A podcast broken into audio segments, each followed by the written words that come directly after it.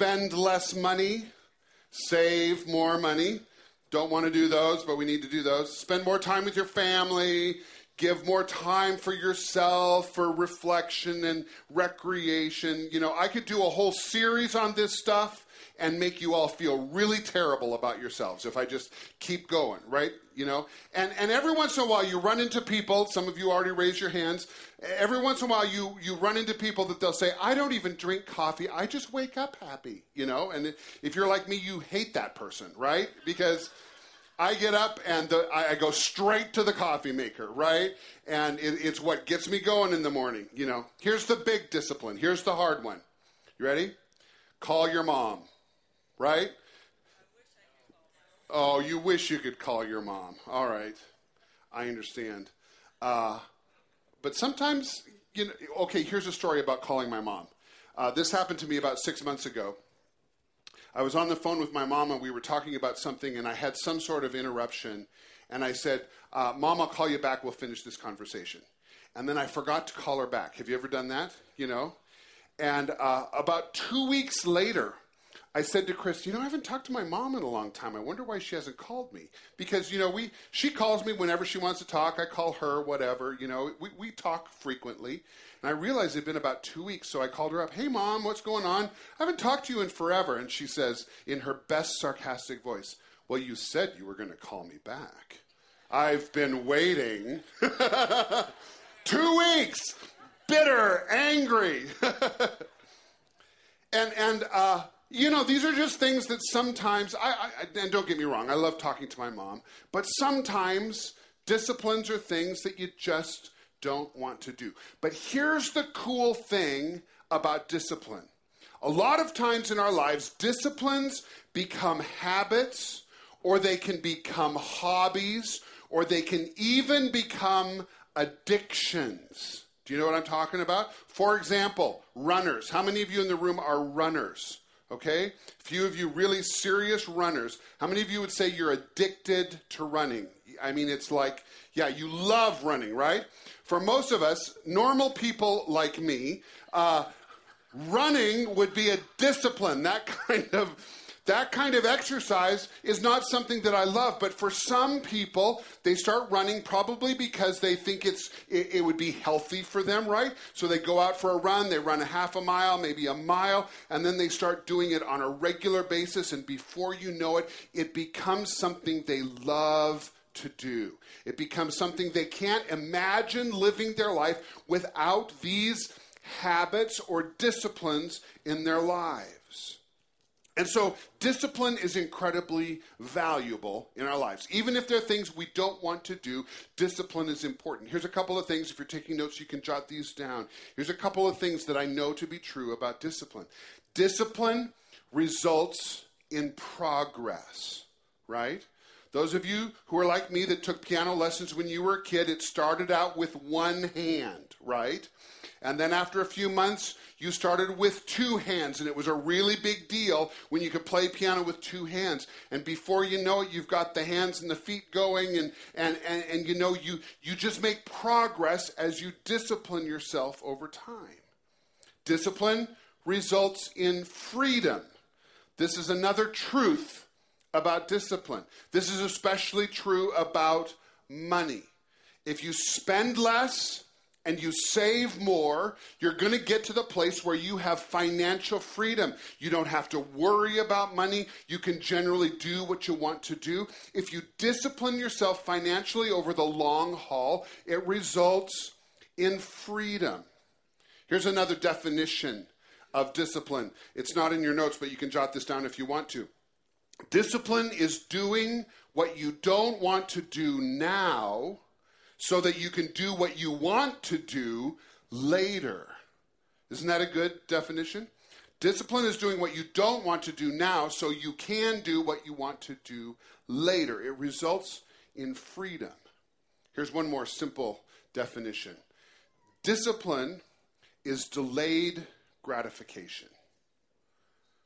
In other words, discipline doesn't always feel good right now, but at some point in the future, it can be very, very gratifying. And today we're talking about the private disciplines of the Christian life that will help our faith grow. If you're joining us for the first time or if you're back after being away for a while, what we're talking about in this message series is five things that God uses to grow our faith. And now you're not going to find these five things as a list in the Bible somewhere, uh, but these have been uh, accumulated by, by a pastor in Atlanta by the name of Andy Stanley.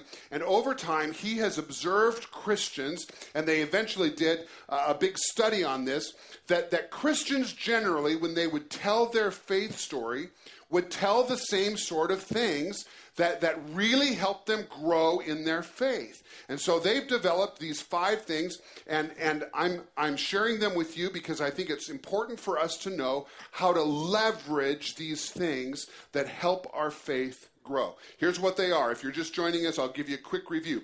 The first one is practical teaching.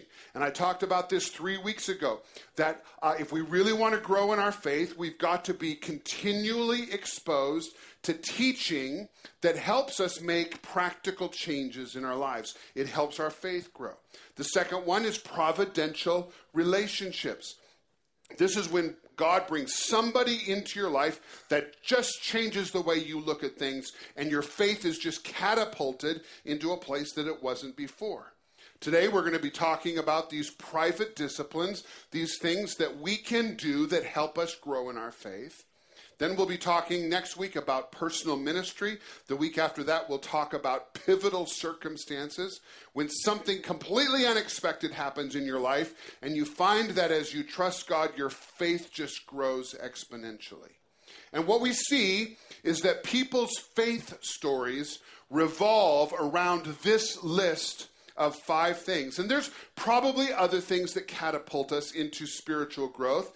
Uh, but these five things are common to just about everyone who walks with Christ for any period of time.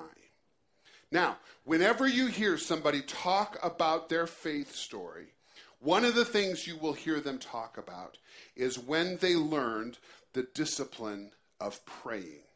And, and, and people will share with you that at some point in their Christian life, somebody helped them learn how to pray. The second thing that will often happen when people tell their, their faith stories and how they, they just exponentially began to grow was when they started to learn to give. This is another one of those uh, private disciplines giving. And you'll hear people saying that it started out as a gut wrenching discipline. And, and if any of you have been a Christian for any length of time, you know the first time you put a check in the, in the offering basket, uh, for most of us, it just, you know, it's just gut wrenching. I'm I'm not sure I can really afford to let this money go. And, and, and some of you are probably still there. As soon as I start talking about money, you're, you're like, please don't go there. Russ, don't go there. I, I don't want to hear one more. I don't want to hear anything more about money. Don't talk about that offering envelope. I don't want to hear about it. You, you just have this resistance, right? And then at some point, you're, you're like, well, Jesus died for me. I guess I can give him a dollar. And, you know, and you're just, you finally get to that point where you just kind of cross the threshold, right? And, and your story, just like mine, will probably be about when you developed a rich prayer life and when you learned to consistently give. Jesus talked a lot about these two things, and today, when we turn to Matthew chapter 6, uh, we're going to read about the teaching of Jesus on these topics, and, and he teaches about some other private disciplines as well that we're not going to spend a lot of time on. But what we're going to see Jesus say is essentially this. We're going to see Jesus say, private disciplines grow your faith. Now, those aren't the words of Jesus, I'm summarizing here.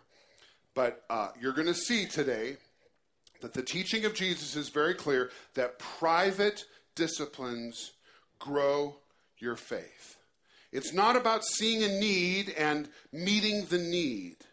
It's about growing your faith through the private disciplines that Jesus calls us to exercise it.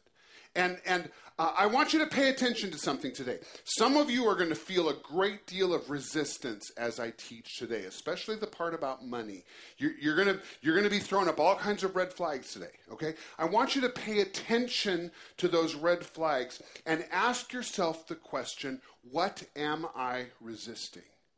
Because I think it's quite possible that God wants your faith to grow through the exercise of private disciplines. And here's what I'll say to you faith is like a muscle. How many of you have ever gone to the gym and worked out with weights? Okay? Uh, you know what I'm talking about. Uh, when you're building muscle, what do you do? You work your muscle over and over and over and over until it's what? Completely fatigued. And what we know about people that study uh, exercise science, they'll tell you that what happens is you begin to tear the fibers of that muscle by exercising it. You're actually injuring yourself. And what happens is the muscle will rebuild and it will get bigger. You will get stronger. You can lift more. And faith is just like that. You're going to find in your life that God, over a period of time, is going to begin tearing you down so that He can build you up and make you stronger and stronger and stronger.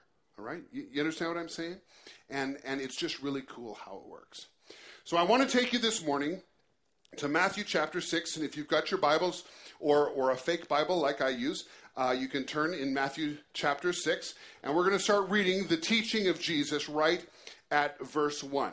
Now, Matthew chapter 6 is right in the middle of, uh, of a teaching passage of Jesus that we call the Sermon on the Mount. And the last couple of messages that I've been teaching on this topic have come from this passage of Scripture that we know as the Sermon on the Mount. And what was happening is Jesus had gathered hundreds of his followers together. In fact, there were actually thousands of people in kind of this natural amphitheater. This picture here shows about a dozen people, but it was actually a giant place.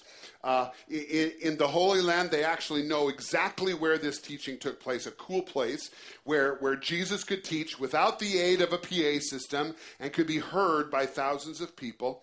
And, and he laid it out what the kingdom of God, following the teaching of Jesus, would look like. And we're going to look at a small portion of his teaching in which he talks about private disciplines. Okay? Matthew chapter 6. Are you there with me? All right, here we go. Jesus says this Watch out. He says, Don't do your good deeds publicly to be admired by others. Don't do your good deeds publicly. Now, here he uses the word good deeds. Uh, I, I would say that that's interchangeable for what I'm calling today private disciplines. He's talking about those things that we do on a consistent basis to grow our faith private disciplines. Don't do your good deeds publicly. Now, he says, don't do them publicly. Why? Well, because they're private disciplines, okay? And he says this You will lose the reward from your Father in heaven if you do these things publicly. And what Jesus is saying here very clearly is that these are not public things, they're private disciplines. And, and the implication from this very first verse here is that if you do these things that he's going to talk about consistently, your heavenly Father is going to see you and he's going to reward you. How many of you like rewards? Okay, I do. Uh, I, I love to be, I especially like to be rewarded by God, right? And as we get into this, some of you are going to say, well, I'm, I, I don't do these things to be rewarded by God. I just do them because they're good to do. And that's really great. I admire your humility. But the reality is, when God sees you practicing these disciplines privately, Jesus says your heavenly Father rewards you. It's really cool. Verse 2. He says, Now, when you give to someone in need, this is now the first private discipline that he is addressing. When you give to somebody who's in need.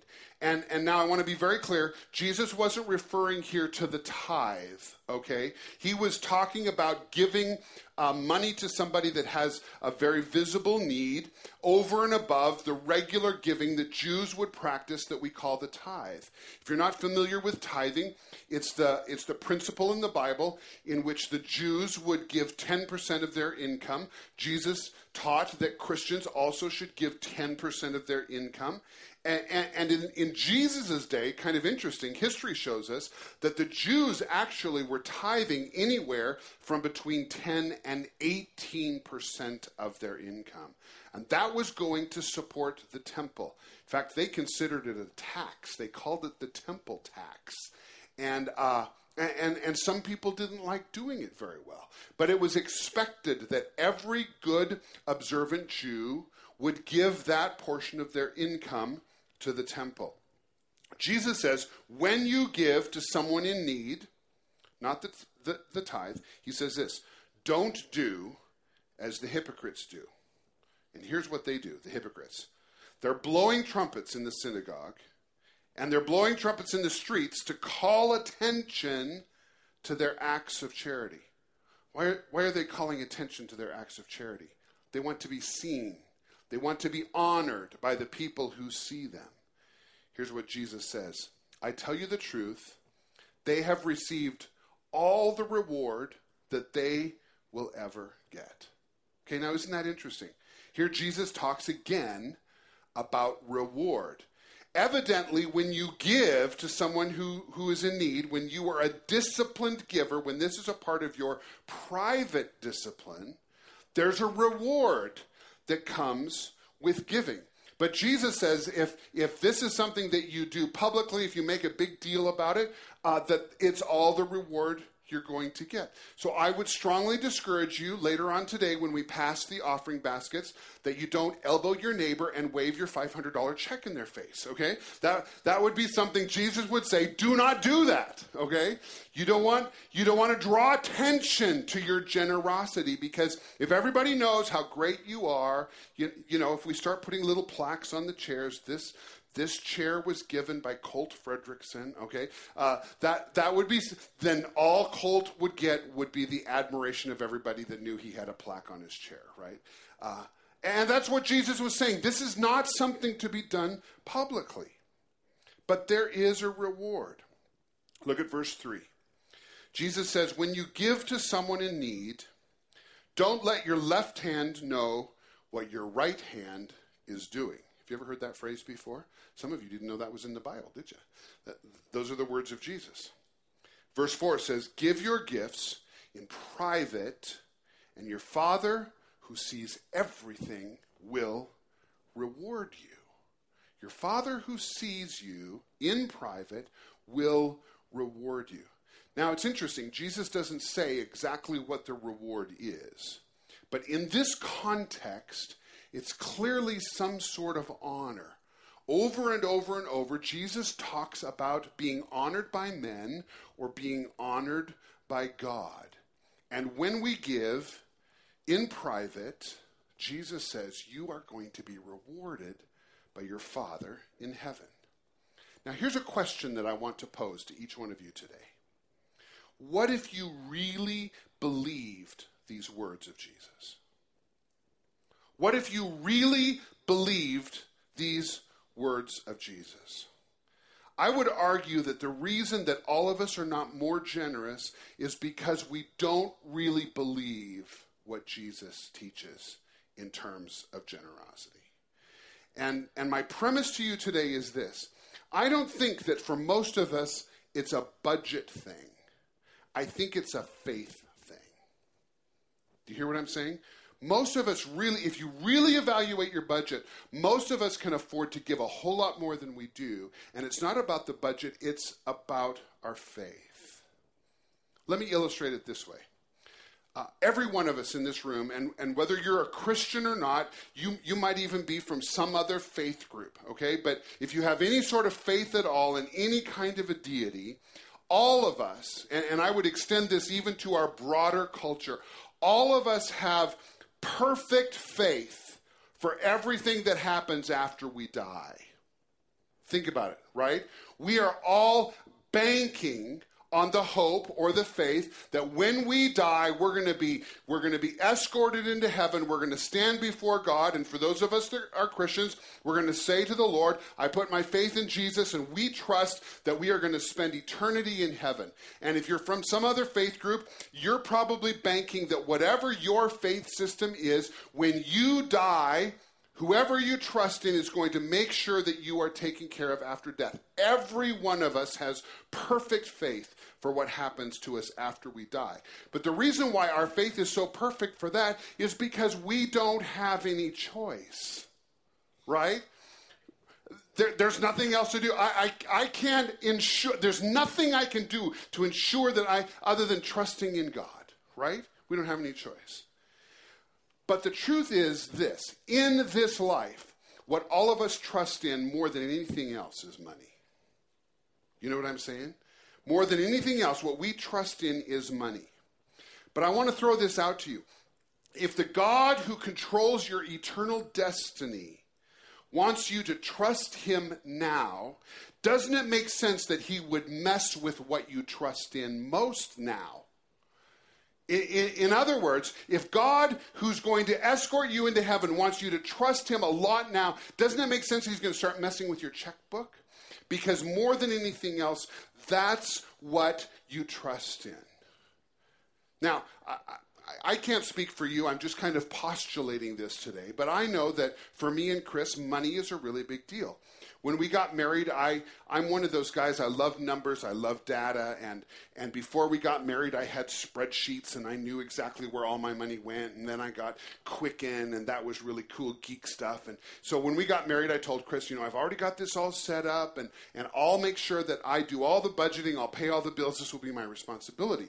And about two or three years into our marriage, Chris is like, I, I just don't know. I don't know if we have money. I don't know if I can. I don't know if I can buy four rolls of toilet paper. I, you know, and she's just stressed out all the time because she had no idea what was in our checkbook, and and and and I knew that we always had enough. And and and as as our life got busier and more hectic, what was happening is quite often I would go weeks or even months without balancing the checkbook.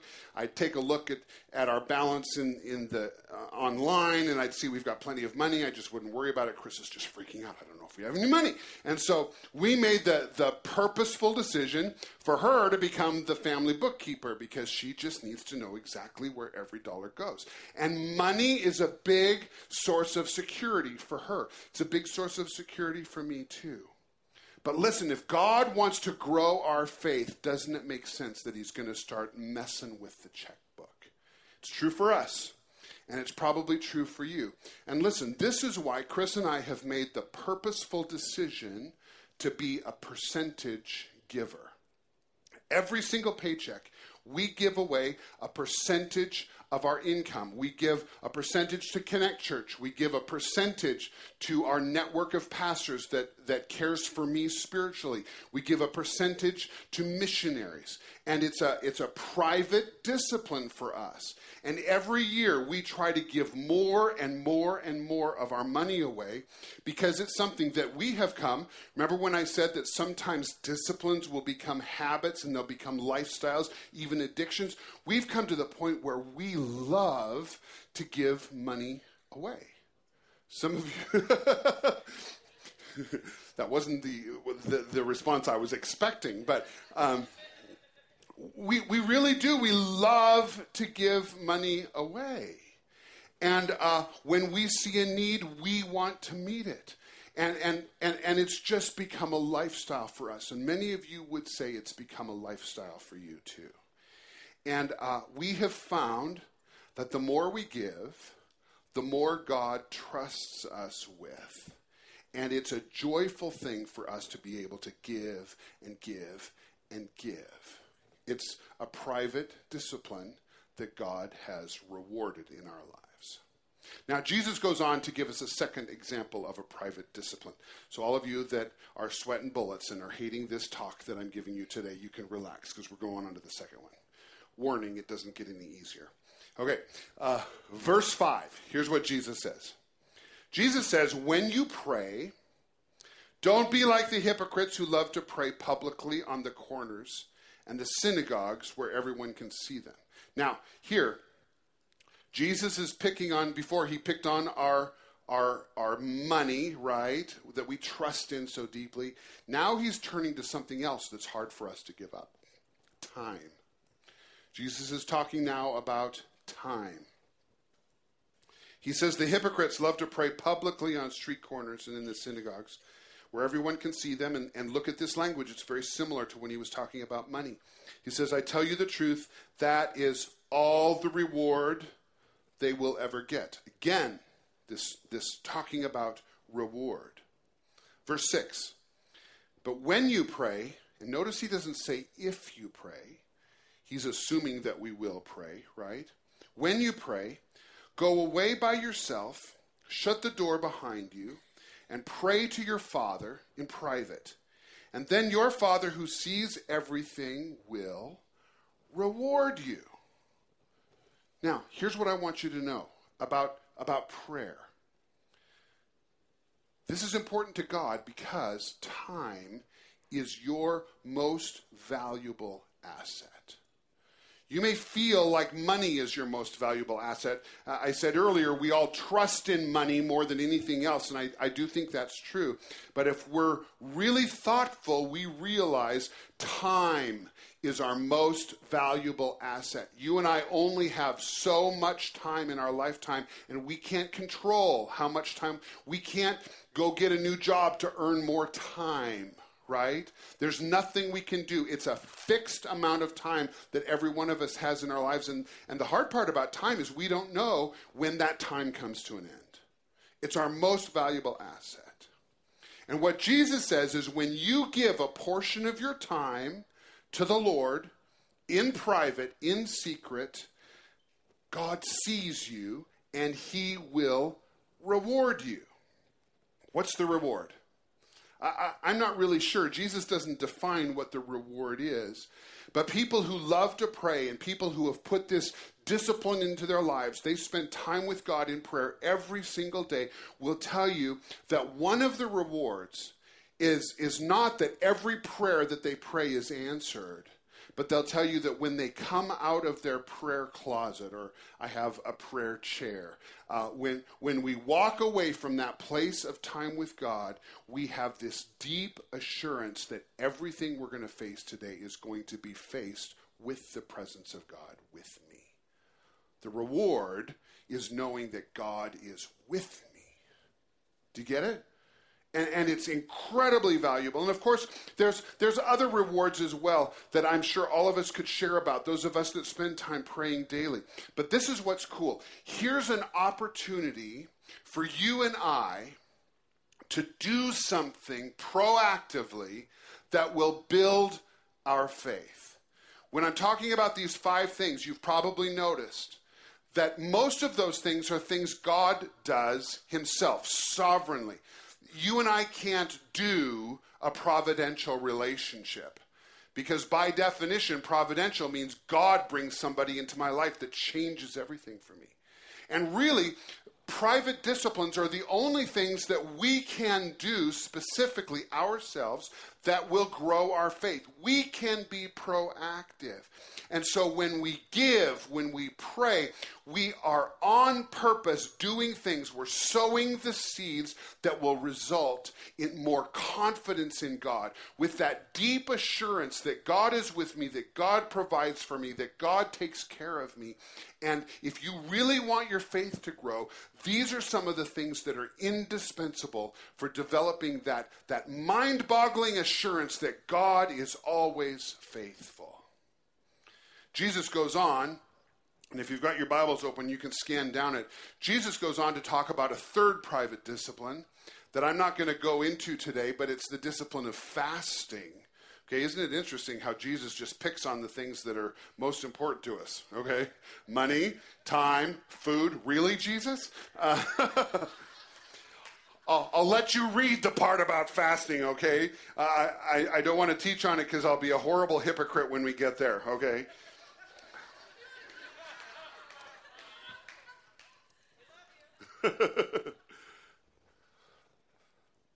Private disciplines. Let me throw out a challenge to you today.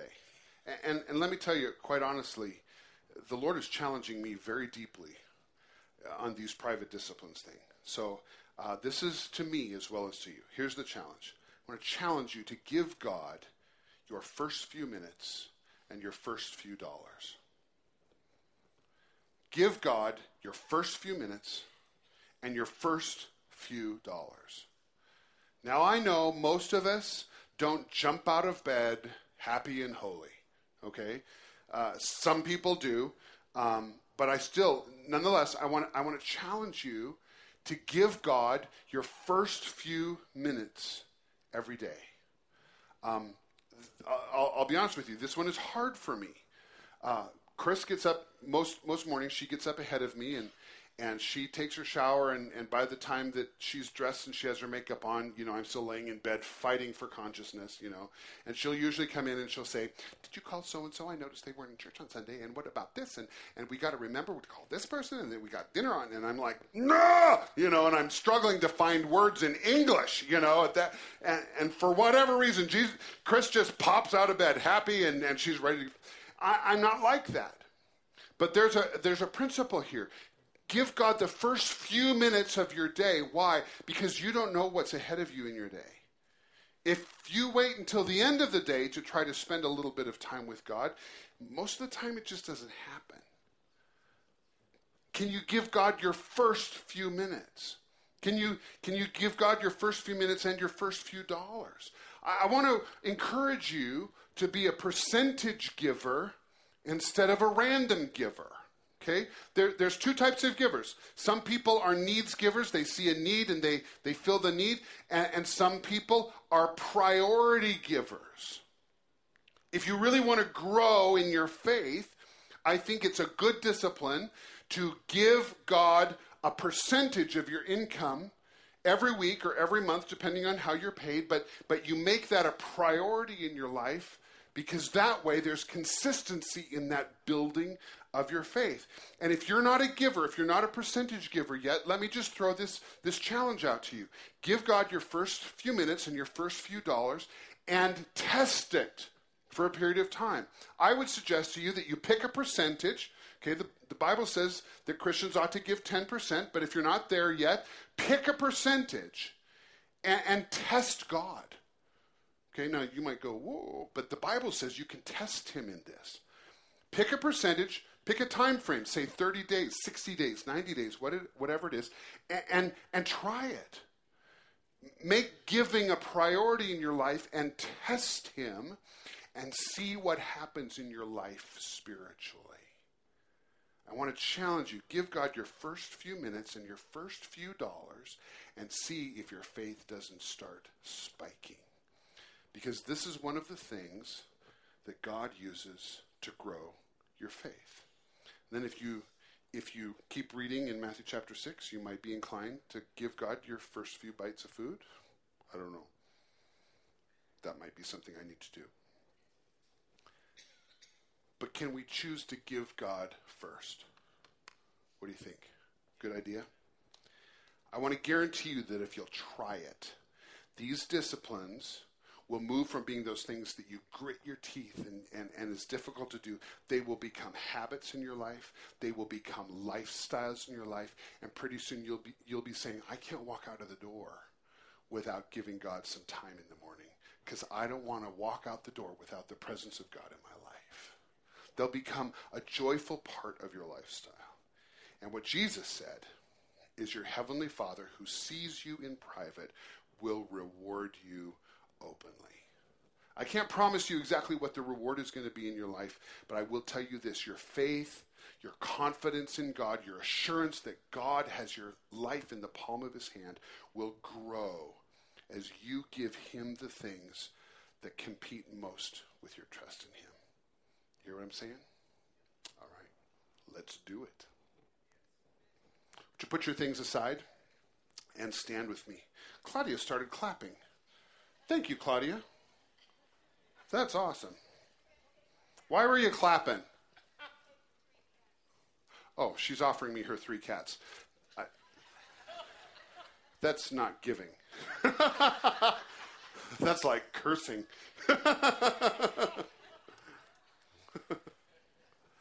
I, know the truth. You're a giver and you're a prayer. And uh, you know the blessing that God has poured out in your life. Bow your heads with me. Let's pray. Jesus, uh, so often when I really study your teaching, it, it just feels like a punch in the gut because I know that I have so far to go. And yet, Lord, in the, in the core of my being, I know that what you say is true. And there are lives in this room that affirm that your teaching is true. And Lord, every one of us wants to be under the blessing of God. We want to experience the rewards of God. And so I want to pray, Lord, for myself and for every person in this room, Lord, that uh, if we are being challenged in a specific area, giving or, or praying, giving of our resources, giving of our time, and Lord, even in that discipline that is so hard for many of us, fasting, Lord, that you will help us to be obedient, not for, not for public accolades, but so that we can experience the rich rewards of our Heavenly Father. So help us, Lord, we pray. If you'll just keep your heads bowed this morning, uh, I, I, would like to give you an invitation this morning. Uh, there's there's many of you here today that I don't know, and we're so glad if you're a guest with us today. Uh, and, and, I would just love to have the opportunity to pray with you today. If you're here and you haven't yet put your faith in Jesus, you haven't said yes to the forgiveness that Jesus offers, I would love nothing more than to pray with you this morning. And I'm not going to ask you to come up here to the front or embarrass you in any way, but if uh, if you just want to pray with the rest of us for the forgiveness of sins, uh, we would love to do that with you. So this is what we're going to do. I'm going to ask everybody to pray a prayer out loud, repeat it after me. And this morning, if you need the forgiveness of Jesus, if you need new life in Jesus, I hope you will pray this from the deepest place uh, of your soul today. So, would you all pray with me this morning out loud? Lord Jesus Christ, thank you for loving me. I know that I need your forgiveness. I'm asking you to wash me clean and, and bring me back to God today. I know that I have sinned. I've been rebellious. I have made big mistakes. But I trust you today, Jesus, to change me from the inside out. Thank you, Jesus. Amen. Amen. If you prayed that prayer with me this morning, uh, I want to invite you to mark that on your card that you've made a decision to follow Christ. And a member of our team will uh, help you uh, they'll, they'll, contact you and help you with some next steps in what it means to follow Jesus, and we would love to be able to help you in that way. Uh, later on, in, in a couple of hours, we're going to be baptizing people. That's one of the first steps that people take when they uh, come to Jesus, and that's so exciting. I hope you all will come back for that. Uh, it's going to be a good day today.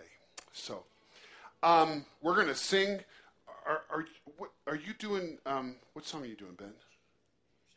Whom shall I fear? perfect song for today. Different? Okay, I don't care. Giving is fearful, right? I, I, want you to I want you to sing this song, listen to the words, and let God make you courageous, okay?